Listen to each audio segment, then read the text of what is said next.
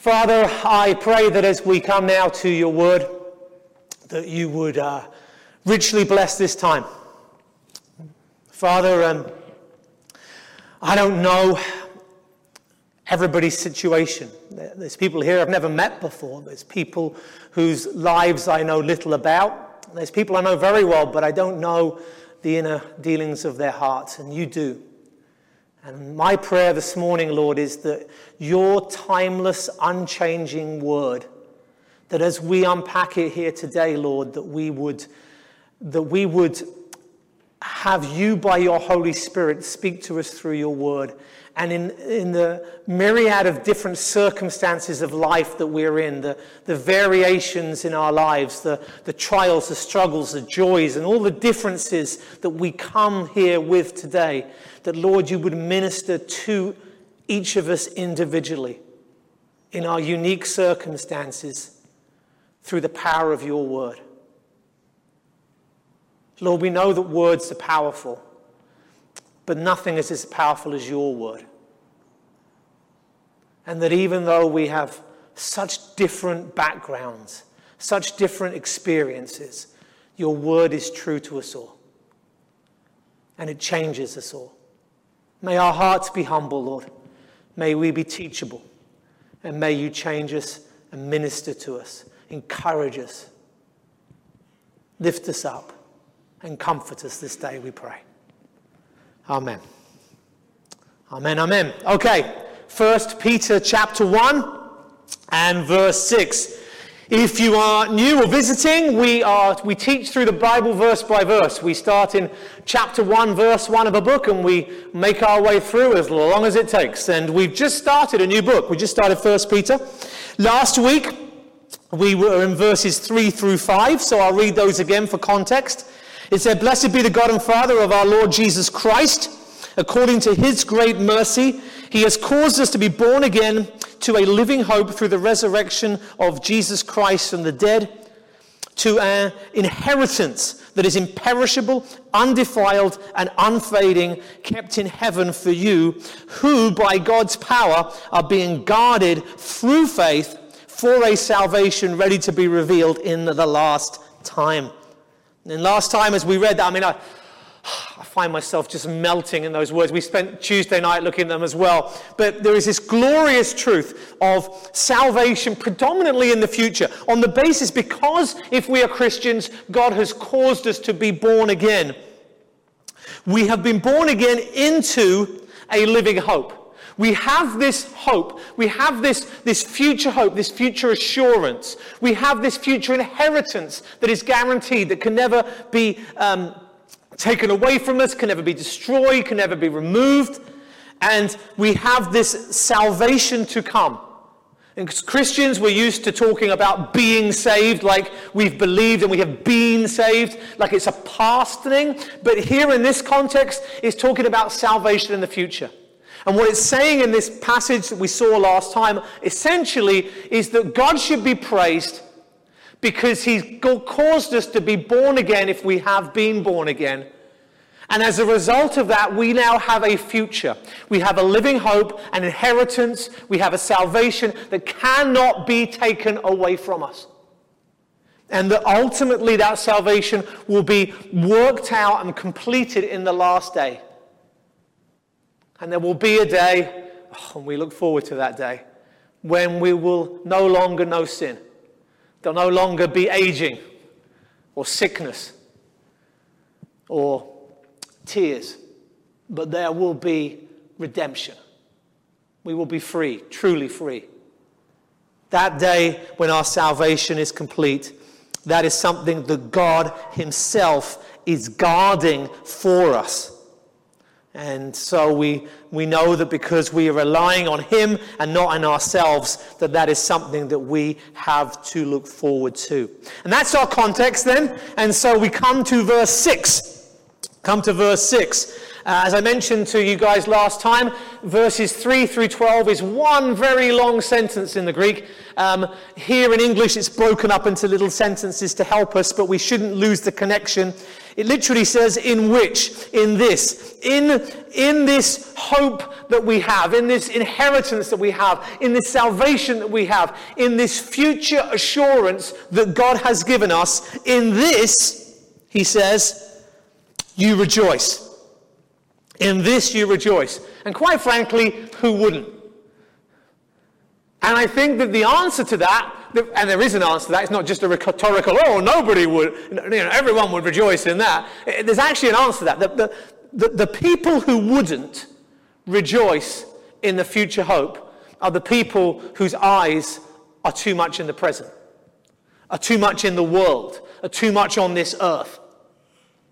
And there is, and this is what we're going to be dealing with so much today and what he's going to be dealing with in these two verses, but we are bombarded and I don't think there's a better word for it. From every angle and every corner in this world, we're bombarded by cares, we're bombarded by concerns, we're bombarded by pressures, we're bombarded by desires, we're bombarded by everything that is contained within this world. And every one of those bombardments, I'm not even sure that's a word, but maybe it is, um, every one of those, those impacts is saying, Look at me, look at me, look at me, look at me. And so here, here's a trial. Look at me. Here's, here's someone who's sick. Look at me. Here's a worry. Look at me. Here's, here's what people think of you. Look at me. Here's, here's our, my, my future. Here's my retirement. Look at me. Here's my health. Look at me. And, and all of these things are saying, Look at me. Focus. And God says, No, no, no. Look at me. And see, in these just these few words, when it says, In this rejoice, there is a challenge in that, in even in that, that, that we as Christians need to say, you know what? There may well be sickness and trials and death and suffering and fears and worries and concerns, and they may all be legitimate. But in this, I can rejoice. And I want us to see that in the context where he says, In this you rejoice, though now for a little while, if necessary, you have been grieved by various trials. And so, in the context of grieving, let alone trials, in the context of grieving, there is the word rejoice. God never guarantees us happiness. Happiness is a funny old thing. It comes and it goes, and sometimes it goes for a long time, and sometimes it's overwhelming, and it's an emotion. But I, I think it would be helpful for us to distinguish between what we call happiness and what the Bible calls joy. You see, if you if you weep and mourn, as many of us have done already this year, then there is in that mourning no happiness.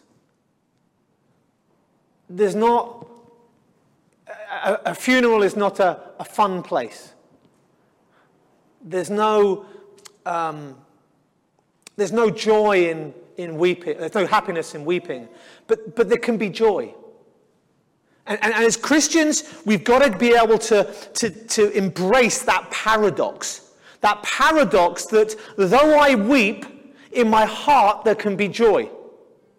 Though this situation, you know, whether it's death or sickness or, or, or cancer or, or, losing your job, but I'm, I'm just talking about things that I know that some of you have had to deal with this year already. And though you have these things, and though your pain may be great, and though your tears may be voluminous, at the same time, there is joy in this. Not in that, but in this. And so when a trial comes, when a death comes, when suffering comes, we don't say, oh, suffering, whoopee doo dah, hallelujah. That's just, you know, I was just thinking the other day, Lord, just not enough suffering in my life. Bring me a bit more. No, no, no, no. We don't rejoice in it per se. But what we say is, though this comes, I still have that living hope. I still have that inheritance. You remember what we heard last time about that inheritance? Let's get those words right, shall we? That inheritance is imperishable, undefiled, unfading. So when cancer comes, does that inheritance get affected in any way? When your friends betray you, does that affect your inheritance in any way? When you stumble and you sin it again, does that affect your inheritance in any way? No, it doesn't. Not at all, not remotely. And so that is how, in the midst of trials, we can rejoice in this. And I tell you, as we go through the rest of this, we need to keep this as our foundation this morning.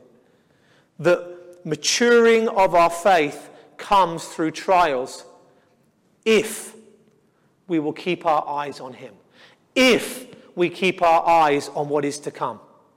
And I'll, I'll be really frank with you.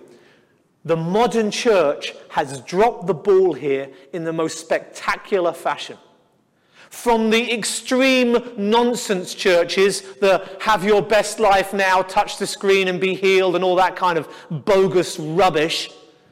Garbage, I think you say, don't you? My, my Anglicanism's coming through. Um, there's all that kind of stuff that goes on. But even beyond that, you know, we have churches that are so keen to be seeker friendly that it's like five reasons for this and four ways to help your marriage and seven steps of friendship and, and all of this kind of stuff. And what it's doing is it's focusing us on now.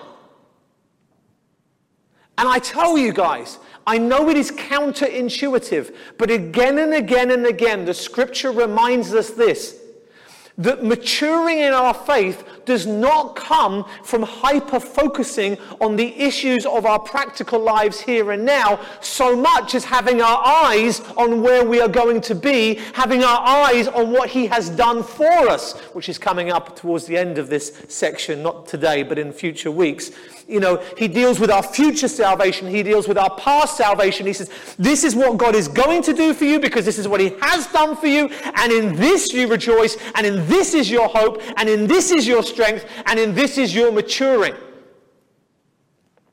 And if we get distracted for the sake of being trendy or accessible or applicable or, or, or um, you know, woke or anything horrific like that. You know, if, if, if somehow we just want to kind of make ourselves fit for everybody, then we are failing miserably because you know what? None of us fit or relate with God instinctively. He is the God above all gods. He is beyond our understanding. He is beyond our comprehension. And when we get stuck in this rut of ruminating in this world and all that it has and all that it gives and all it does and all it makes us feel, then it consumes us. And our eyes need to be on Him. So I, you lose your job. A loved one dies. Tragedy comes in. You know what? In a few short years, this will all be gone and you will be in his arms and you will look him in the eye. You will be with him face to face. There will be no more sin. And you will, in that moment, recognize that everything he did was good and everything he did was for his glory, and you will rejoice. And this time, this life is like a breath, and it goes and it's gone. And we would do well to not be distracted by it. I'm a, I think, I'm, I, I was going to say approaching, I think my wife's going to laugh at that. I think I am in middle age now. Am I, Jen? Am I middle aged? I probably am. When I, when I was a young man, life, life is just, it just seems like this ridiculously long thing. If you're young, it's, life's long, right? I mean, you know, old people are really old, and, you know, and, and when you're really young, you actually look forward to birthdays. Do you remember that, some of you? You know, it's like, oh, I'm going to be a bit older. I can do more things. I can be more responsible. I'm going to go to college or what, you know, it's like, you know, I don't know what age it stops, but, you know, you get to that point where you're, oh, not another birthday. And when you're there, you think life is so long, and then you get older and I know, you know, my youngest son is 16, and I remember being 16 like it was a moment ago. And you just realize just how brief life is. But my hope, my inheritance, and my salvation is eternal. It will never, ever end. And that's why, segue back to the text, in this you rejoice, though now for a little while. Now, he's talking about rejoicing, and we're not going to do the whole passage, so well, we, we, we, we, we may get through it he talks about rejoicing, verse uh, 6. And then if you look ahead in verse 8, at the end of verse 8, though you do not see him, you believe in him and rejoice. So we have rejoice in verse 6 and rejoice in verse 8. And in the middle, we have three those, or maybe three all those, if that's what your Bible says. In other words, we're rejoicing although, even though, despite, maybe is another way of saying it. So we're rejoicing. We've got a rejoicing sandwich, if you want the theological term. Rejoicing sandwich. Rejoicing in verse 6 and rejoicing in verse 8. And in between, there are three things that, despite them, that although they're there, even though they're there, we still rejoice. And here are our three those. I'll do three of them quickly, and then we'll go back to this first one. Um, it says, uh, verse 6, though now for a little while, if necessary, you've been grieved then, if you go down to verse 8, though you have not seen him, you love him. And then after that, immediately, though you do not now see him, you believe in him. So there are those. So let's look at this first one. Okay. So, in this, in this salvation that we have, in this hope that we have, in what is to come, we rejoice, even though now, for a little while, if necessary, you've been grieved by various trials. You've been grieved by various trials. Various is a funny translation. The Greek actually says manifold. Like, you know, again, that bombarding word, lots of trials. But this is why I was saying about life being brief. He says it's a little while, it's, it's just a short time. If you're born into trials, if you're born into suffering, if you're born into pain, and you live a long life and your whole life is one of suffering and trials and pain, you've suffered for a little while. Because in eternity, 100 years is going to seem like nothing. It's, eternity is one of those weird things that we can never really get our heads around. Um, but certainly, by any comparison, this life is now for a little while. So we rejoice, even though, despite the fact that now in this life for a little while, if necessary, if necessary, you've been grieved by various trials. Now, some of you are going to be reading that text and you're going to be saying, Lord, please let it not be necessary for me. Please not for me. for, let it be necessary for them, but, but not for me. That's not what it means. I hate to break it to you. What it means is, perhaps a better translation would be since it's necessary. It, the, the, the, issue here is the one of necessity and need.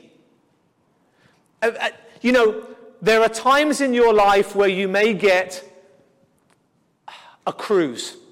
And I don't mean literally going on a boat. I'm talking about your spiritual life. I'm talking about the, you just the life generally. You, you, you, may get a, you know, you, got, you guys uh, in this country, I think, get less vacation time than almost any country in the world. So you like your vacations. You, you make the most of them, right?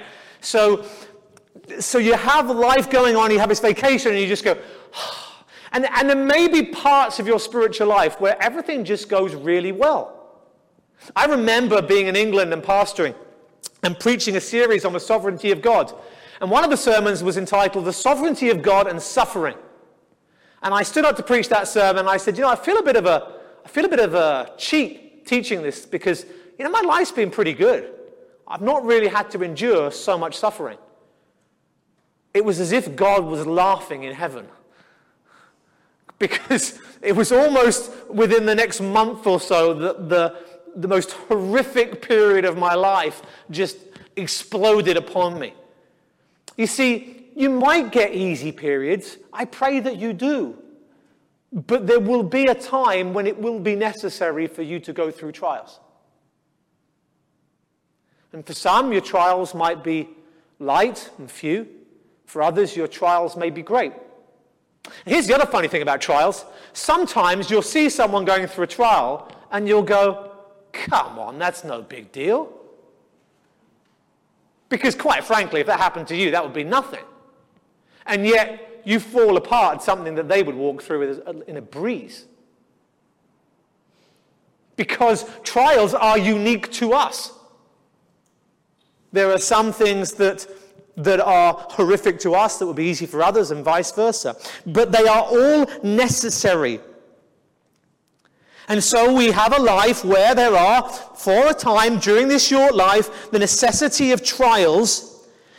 And why is it necessary? See, this is the question that, that, that confuses us, that bugs us, that, that we wrestle with. This is, the, this is the question that the psalmist would cry out My God, my God, why have you forsaken me?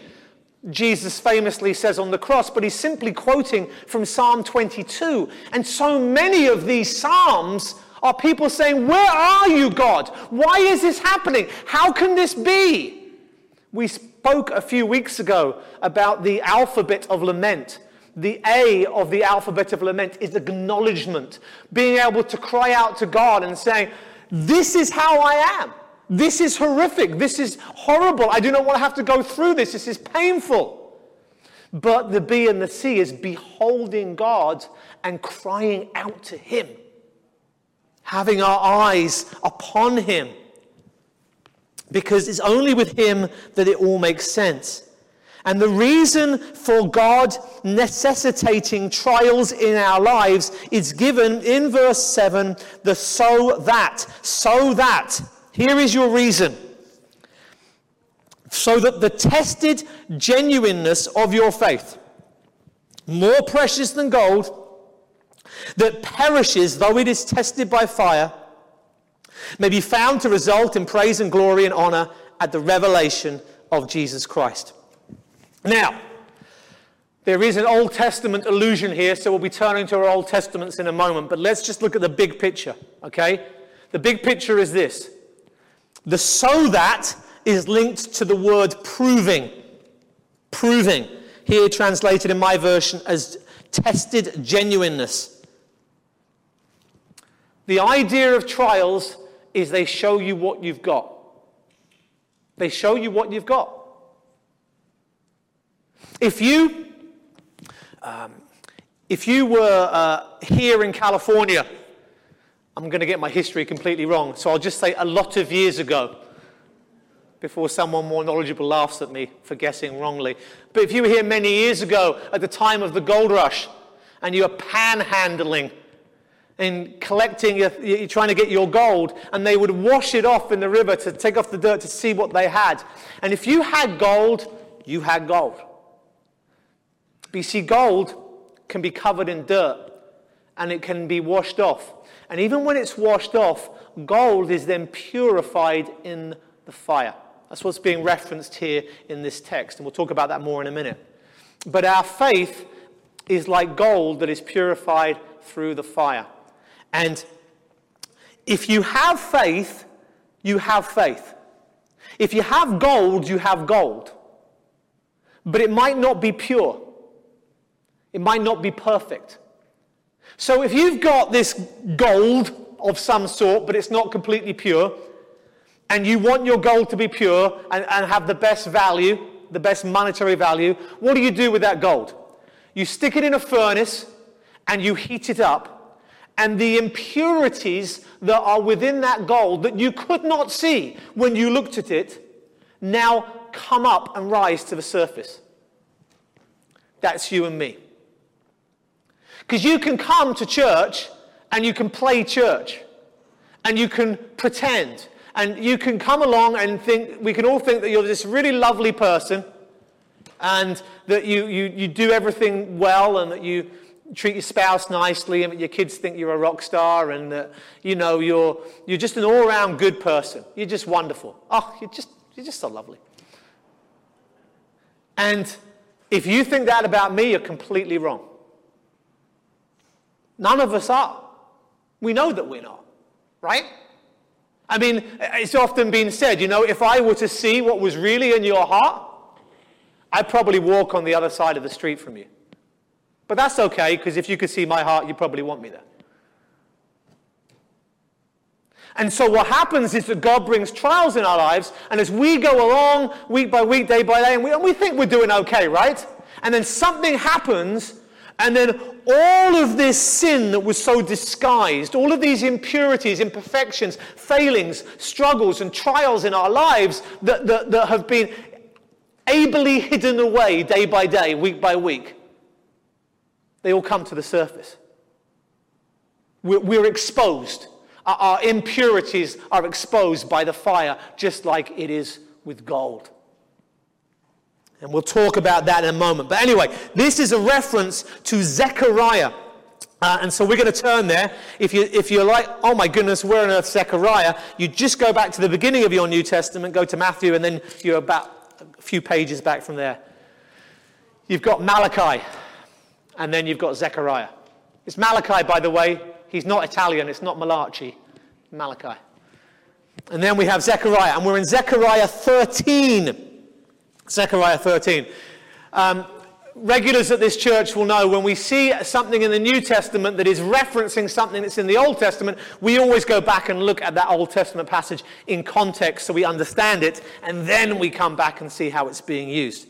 Um, also, regulars will know this is the point where I am challenged to uh, not get distracted too much by Zechariah 13 uh, and try and get back to 1 Peter before we all, our lunch gets cold. Anywho's, Zechariah 13 and verse uh, 7. Uh, this is a messianic prophecy here in Zechariah 13.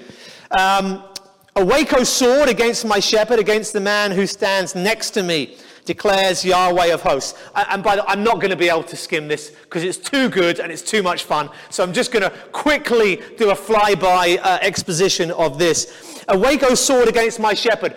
God is the one saying this. Yahweh, the name of God. Lord, capital letters, is Yahweh. God is the one declaring that the sword should strike the shepherd. And the shepherd is the one, it says here, who stands next to him. It does not simply mean spatially close, it speaks of equality. God is speaking of his equal. And God is saying that his equal, the shepherd, should be struck. I love these passages because they're a constant reminder to us that the idea of the, of the Trinity, the idea of Jesus being fully God and fully man, that these aren't New Testament ideas, let alone church ideas. These are, these are rooted in the Old Testament. That the shepherd, God would strike the shepherd, though he is his equal. Strike the shepherd, and the sheep will be scattered. I will turn my hand again to the little ones. And so often with Old Testament prophecy, we have these panoramic pictures where, whereby he sees something that covers this broad range of time that are unified by a central theme. And here, the sheep that are scattered, specifically in this context, are the Jews. So he says, Strike the shepherd that's Jesus. The sheep, that's the Jews, will be scattered, and I will turn my hand against the little ones. So after the striking of Jesus, when the Jews are scattered, which historically happened with the fall of Rome in 70 AD and then again um, a few decades later, that when the Jews were scattered from the land, they were scattered, that then he turns his hand against them. That is why, though we preach a Jewish covenant, a Jewish message about a Jewish Messiah, or a, based in Jewish foundations from Jewish patriarchs, vast majority of Christians today are Gentiles, they're not Jews. Why? Because the Jews are blinded. God has turned his hand against them. You can read about that in Romans 9, 10, and 11. We won't get distracted too much. In the whole land, declares the Lord, declares Yahweh, Two thirds shall be cut off and perish, and one third shall be left alive. Just understand clearly what that's saying in context. It's saying that when God deals with the punishing of the Jews, when he turns his hand, like he turns his hand against the Jew, the, the, the, Jewish Messiah, Jesus, he's also going to turn a hand against the Jews. And as well as them being blinded, as we know in that, he says ultimately two thirds will be cut off and perish. Two thirds. That is something that hasn't happened yet. That's an eschatological future. as we call it. In the Holocaust, Hitler, a man of immense evil, I think perhaps, though I'm plucking at straws, I confess, perhaps possessed by Satan himself, but certainly controlled by the enemy in a very profound way. He wiped out under the Holocaust one third of all living Jews at that time six million people. One third. At the end time, the Antichrist will wipe out two thirds. That's horrific. But notice that God's hand is sovereign over it all. And then look at what happens to the third. And then you see God's purpose in this. I will put the third into the fire and refine them as one is refined silver and test them as gold is tested. This is what's being referenced in 1 Peter. And what's going to happen as a result? So here's all the Jews. They go through the fire. Two thirds are burnt up, one third are purified through that same fire. And what happens? They will call upon my name, and I will answer them, and I will say, They are my people, and they will say, Yahweh is my God. One day, the Jewish people who predominantly reject Jesus Christ will one day recognize him as their Messiah. And as Paul says in Romans 11, all Israel of that time, on that day, all Israel will be saved. And God's covenants and promises to them will come to fruition. And that can only happen because of the fire. You've got to see that. We've been dealing with the exile of Israel going through Isaiah. Israel had an idolatry problem. God says, You'll be my people. Yes, we'll be your people. You'll keep my laws. Yes, we'll keep your laws. So Moses goes up the mountain, comes down with the tablets, and what are they doing? They're worshipping another God. It took him about three seconds. That's the equivalent of cheating on your honeymoon. That's what was going on there. And they had this idolatry problem that they couldn't shift. And you know what? For recent history, Israel, for all of its sins, for all of its failings, for all of its problems, for all the blindness that the Jews are under, do you know the one thing they don't struggle with anymore? Idolatry. Why? Exile. God said, You love those false gods so much, go and have a party at their house. Go to their land. Go to the land that worships those gods. Go to the land that those gods oversee. And so the people of the gods they worshipped came in, destroyed the temple, destroyed the city, destroyed the land, took them captive, and took them into exile so they could go and be with the gods that they were so darn desperate to worship. That cured their, idolatry. And though eschatologically there will be a greater judgment and suffering and, and persecution of the Jews than we even saw in the time of the Holocaust, that through it, through the end of it, God will do the greatest miracle of all. He will bring the Jewish people home and he will bring them to salvation. Now that's the context of Zechariah 13. Let's go back to 1 Peter and let's see how he uses that. So, when 1 Peter in chapter 1 and verse 7, he, when he uses words like testing and fire and gold, he's, he's making this reference back. He's kind of hinting back at Zechariah 13. And Zechariah 13 was speaking of the long term, permanent future of the Jewish people and how God was going to accomplish it. Now, we saw two weeks ago when we did our introduction that in chapter 1 and verse 1, when Peter uses the word dispersion, he's using a uniquely Jewish word. And Peter, being the apostle to the Jews, he is writing predominantly to Jewish believers. And so to the Jewish believers, he's essentially saying this. He says, Hey, you guys remember Zechariah 13? You remember that? That God is going to take your people and he is going to purify you all through fire. So that all who remain worship me. He says, Well, you know what I'm doing with my people? You're kind of the first fruits of that. You already believe. And but yet you're not complete. The work's not done because the salvation is going to be revealed. When does he say in verse 5 in the last day, in the last time? So, you, the chosen few, you, the elect of Israel, you've got to be purified. There's no other way. And that's not unique to Israel. We have to be purified. And the only way that we're purified is through trials. It's how God does it, it's how He's always done it. He, tr- he, he purifies us through trials. Do you know, in churches like ours, there are certain sins that people are like, oh, we can't have that sin and what have you, you know. There's sins that are sometimes so intolerable to us that people come in the door and we don't even want them to be here. Shame on us. We all carry our own sins in here. We're not a church that tolerates sin. We're not a church that won't address sin. We, we, are, we will and we, and we do. But we all come with our sins, right? And churches like ours typically don't allow certain sins, but other sins can fly under the radar. In some churches, certain sins are even encouraged. There are sins where things like pride and, and greed and power are all sought after and glorified. Shame on us, should that be any of us. And you can live a life of selfishness and of pride, and no one will know, other than your spouse, probably. they tend to know most things, right? But you can, you can pull the wool over people's eyes. You can go through life and you can have all of these sins affecting you in everything that you say, in everything that you do, in how you react. And, and, and you, you just don't know it. You know?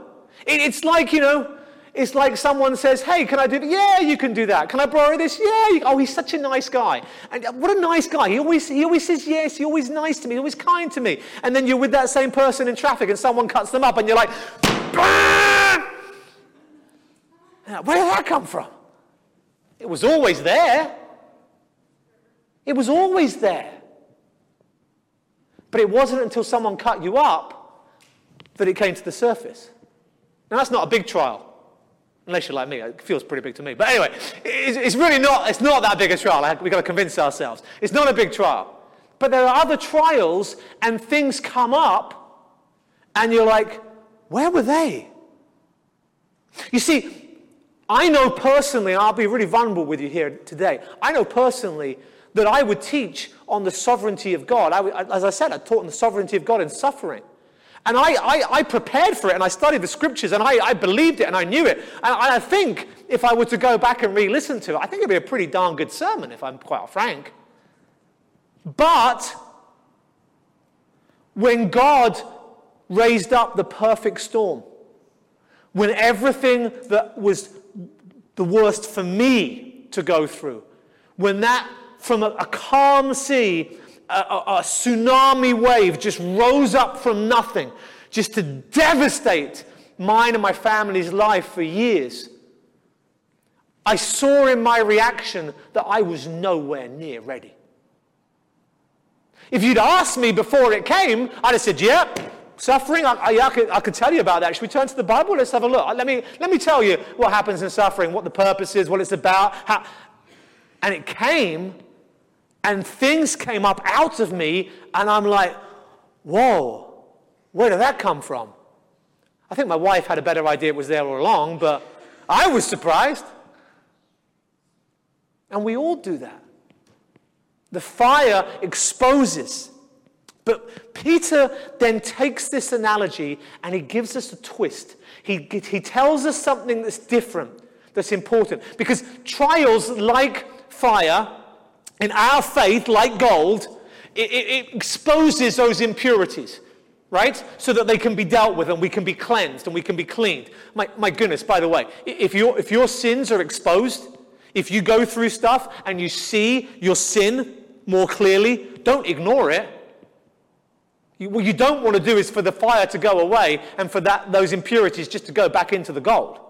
You want to be clearing that stuff out while the fire is ongoing, do you not? That's how they purify gold. But here's the difference. Here's the difference, okay? He says this. He says your faith is it's like gold, obviously, that's the analogy. That was the analogy from Zechariah 13. But he says it's more precious than gold that perishes though it's tested by fire. See, that to me is fascinating. Like, here's gold. You stick gold in the furnace. I mean, if, if you took your, if you wrote, had your favorite book, if you took your favorite piece of clothing, if you took anything like that and you said, I really love this bit of clothing, I want it to be the best bit of clothing it can be, I know, I'll put it in a fire. It's not going to work out all right, is it? You know, it's going to get damaged. But gold is this fascinating thing in that you put gold in the fire and the impurities are exposed and you can purify that gold. But that doesn't make it indestructible. It's actually, I think that technically it's referred to as almost indestructible think that's how people view it. But biblically, it's destructible. it's not going to last. It won't go into eternity. And as we often say, you can't take your bank balance with you. Whatever gold, whatever riches you have, it doesn't come with you. Gold, in every sense, is ultimately perishable. But I tell you this your faith isn't. Your faith is not perishable. There's the hymn we sung this morning. All creatures of our God and King. I might have to look at the, look at the words. Actually, it's not in the, in the bulletin, is it? It's in the songbook, so I won't, I won't, I'll, I'll probably get it wrong. But that last verse of All creatures of our God and King, that's that wonderful line. It says, Who then shall fall on bended knee? Remember singing that this morning? I love that line. Who then shall fall on bended knee? And the answer is all creatures of our God and King. I kind of like whenever that song we sing that song and it's uh, it's already gone up. Uh, is it, what's, it called, what's it called when it goes up a key? I don't know. Don't tell me. Tell me after. But it's gone up the key and it's all grand. and your emotions are there and you're like, who then shall fall on bended knee? I want to go, me. I will. You will. We all will. We all fall on bended knee. Every knee will bow and every tongue will confess that's Isaiah 45, that everyone will bow before Yahweh. And what Paul does in Philippians 2 is he takes that text from Isaiah and he says, when you're bowing before God, you're bowing before Jesus. It's a declaration of a deity of Christ. He says, every knee will bow and every tongue will confess that Jesus is Lord, is Yahweh in the context of Isaiah 45. Everyone will confess that Jesus is God. And that's it. Everybody will. Everybody will. If your faith says that Jesus Christ is God and Savior, and I place my trust in Him, then God will take that faith and He will purify it through trials. Because though you say, I trust in Him, everything that we do every day of our life screams quite often, I don't fully trust Him. Does it not? And so the trials help us to trust Him more and more. It purifies our faith. But if you believe that Jesus Christ was just a prophet. If you, like Nicodemus in John 3, believe that he was sent from God in some kind of way, but you don't really know how, if you believe that Jesus, maybe he's God in some way, but I don't really know how it impacts me, if you believe that Jesus didn't even exist, if what you believe about Jesus is not trusting him as God and the Savior, then that faith will last for eternity too. In one sense. It will last for eternity in the sense that the consequences of that faith will never be movable or changeable. That that inheritance is set as well. But it will change in the sense that there will come that day when every person, whether through tears or clenched teeth, will have to acknowledge that Christ was God. Everybody will be faced with him, and everybody will have to deal with him. Gold will pass away, this earth will pass away, but our faith, our faith won't pass away. And that, my friends, is why it doesn't matter how much gold you have. It doesn't matter how pure your gold is. It doesn't matter how successful you are. It doesn't matter how, um, how wonderful your spouse is, how great your kids are. It doesn't matter how successful you are in work. It doesn't matter how happy you are in all various things, because the day will come when you will stand before your God and the Savior of this world, Jesus Christ, and you will acknowledge who He is. And on that day, it's too late. Faith is infinitely more valuable because faith is something that will never pass away. When we believe, when we trust, that inheritance, do those words not mean so much more now? It's imperishable, it's undefiled, it's unfading. Nothing will ever take it away. And so, God is going to purify our lives through the trials of fire. And then we may be found, the genuineness of our faith may be found, and that will result in praise and glory and honor at the revelation of Jesus Christ. That when we have true faith, and when we go through trials and our faith remains and our faith is purified, then there will come a day when we are there at the end and we see Jesus Christ, and there will be praise, and there will be glory, and there will be honor. And I know this next bit's hard, guys. Uh, I know it's really hard. And it's as hard for me as it is for you. But let's do it anyway. When we see him, we will praise him. We will give him honor and we will give him glory. And this is in the context of the trials he puts us through. When you lose someone, you will look at him on that last day and you'll rejoice and you'll give him glory. If you've suffer from uh, some debilitating disease, some long-term chronic sickness, if you have cancer, if you have um, heart disease or, or whatever, you will look him in the eye and there'll be glory and there'll be honor and there'll be praise. If you've had to go through a horrendous divorce, on that day there'll be glory and honor and praise. If you've been abused in some way, there'll be glory and honor and praise. I don't understand it.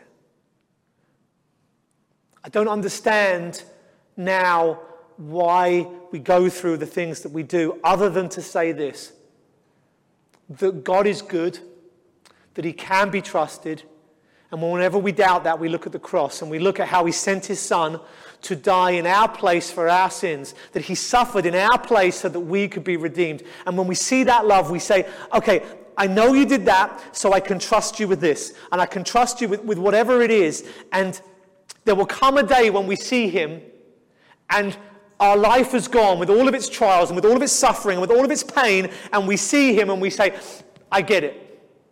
You're good, you're glorious, I praise you, I honor you. Is that hard for us to believe? Does that rattle our faith? That's the kind of reason we need purification. So that these things can just be burned within us. I've said, and, I, and, I, and I'll, I'll leave it with this today. Um,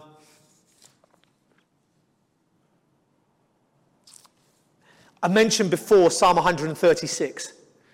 And I, you know, apologies, repetition for those who heard it a couple of weeks ago. But as a kid, I remember a worship song when I was first a young Christian. I was I got saved like 12 or 13, 12 I think it was. And so there were some worship songs when I was a teenager I remember from that kind of era. And one of them was based on Psalm 136. And if you ever know Psalm 136, it, it says a line and it says, His steadfast love endures forever. And then it says another line, His steadfast love endures forever. I kid you not, half of this psalm simply says, His steadfast love endures forever. Line one, His steadfast love endures forever. Line two, His steadfast love endures forever. Line three, and so on. And it's a long psalm. it's a very long psalm. And when we sung that song, I would be frustrated because I was like, well, Love endures forever. And it's like this song endures forever. That's what endures forever. Patience is one of those things that trials have been needed for. Probably some more. and you know what? Today I get it. Today I get it. Because when you stand in the midst of the fires of life, and when you stand there and your life is being brutalized before you, when you stand there and things that you prayed and you begged God would never happen are happening in front of you, and when you're having to deal with grief on an astronomical level, then you need to have in your head, His steadfast love endures forever. His steadfast love endures forever. His steadfast love endures forever.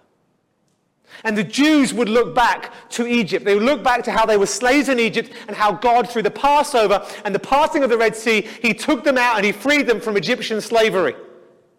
And that's why in the Psalms, again and again, there's references to the waters and the parting and the passing and, and, and the passing over and all of these things. There's always references in the Psalms to the Passover because the Jews, when they wanted to remember that God was a steadfast God whose love endures forever, who is faithful to the end, who will never abandon them, they would go back and look at the Passover. Lamentations 3, one of the most brutal passages in the whole of Scripture. There, he is seeing babies thrown against walls. He's seeing men pierced and sliced apart. He's seeing women raped. He's seeing this absolute devastation of Jerusalem and, and, and of Israel. And he's, he's expressing all that's going on. And then he says, But then this I call to mind steadfast love of the Lord never ceases. His mercies never come to an end. He's there in the midst of flames and he looks back. And you know what? We are in such a privileged position. We're in such a privileged position because we don't look back to the Passover. We look back to what the Passover was a shadow of. We look back to the, not the freedom from the slavery of Egypt and the passing over of the angel of death because of the blood of the Lamb. We look back to the freedom from the slavery of sin by the sacrifice of the Lamb of God, Jesus Christ. And that God's wrath passes over us because we're covered by His blood. That's what we look back to. And I'm telling you this no matter what we have to endure in life, no matter what we have to endure, if we can trust God at the cross of Calvary, if we can remember that is Him, that's His steadfast love, then there, in the midst of trials, in the midst of the fire, we can say, His steadfast love endures forever. He died on the cross for my sins. His steadfast love endures forever. Nothing will separate me from the love of God. His steadfast love endures forever.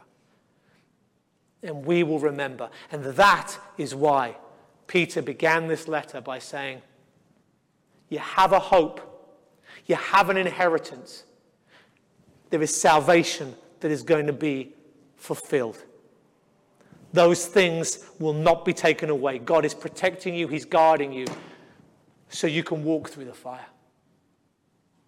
He's going to mature you, He's going to purify you, but we can walk through the fire because we trust Him, because we know who He is.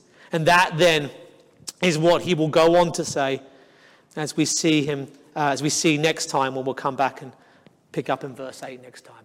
But for you guys and for us today, my, my encouragement to you is this whatever you're walking through, God is good. It may not seem like his sovereignty, him being in control, and his goodness can be reconciled in the midst of whatever it is you're going through. But look at the cross. And remember, this is the God. This is who I trust.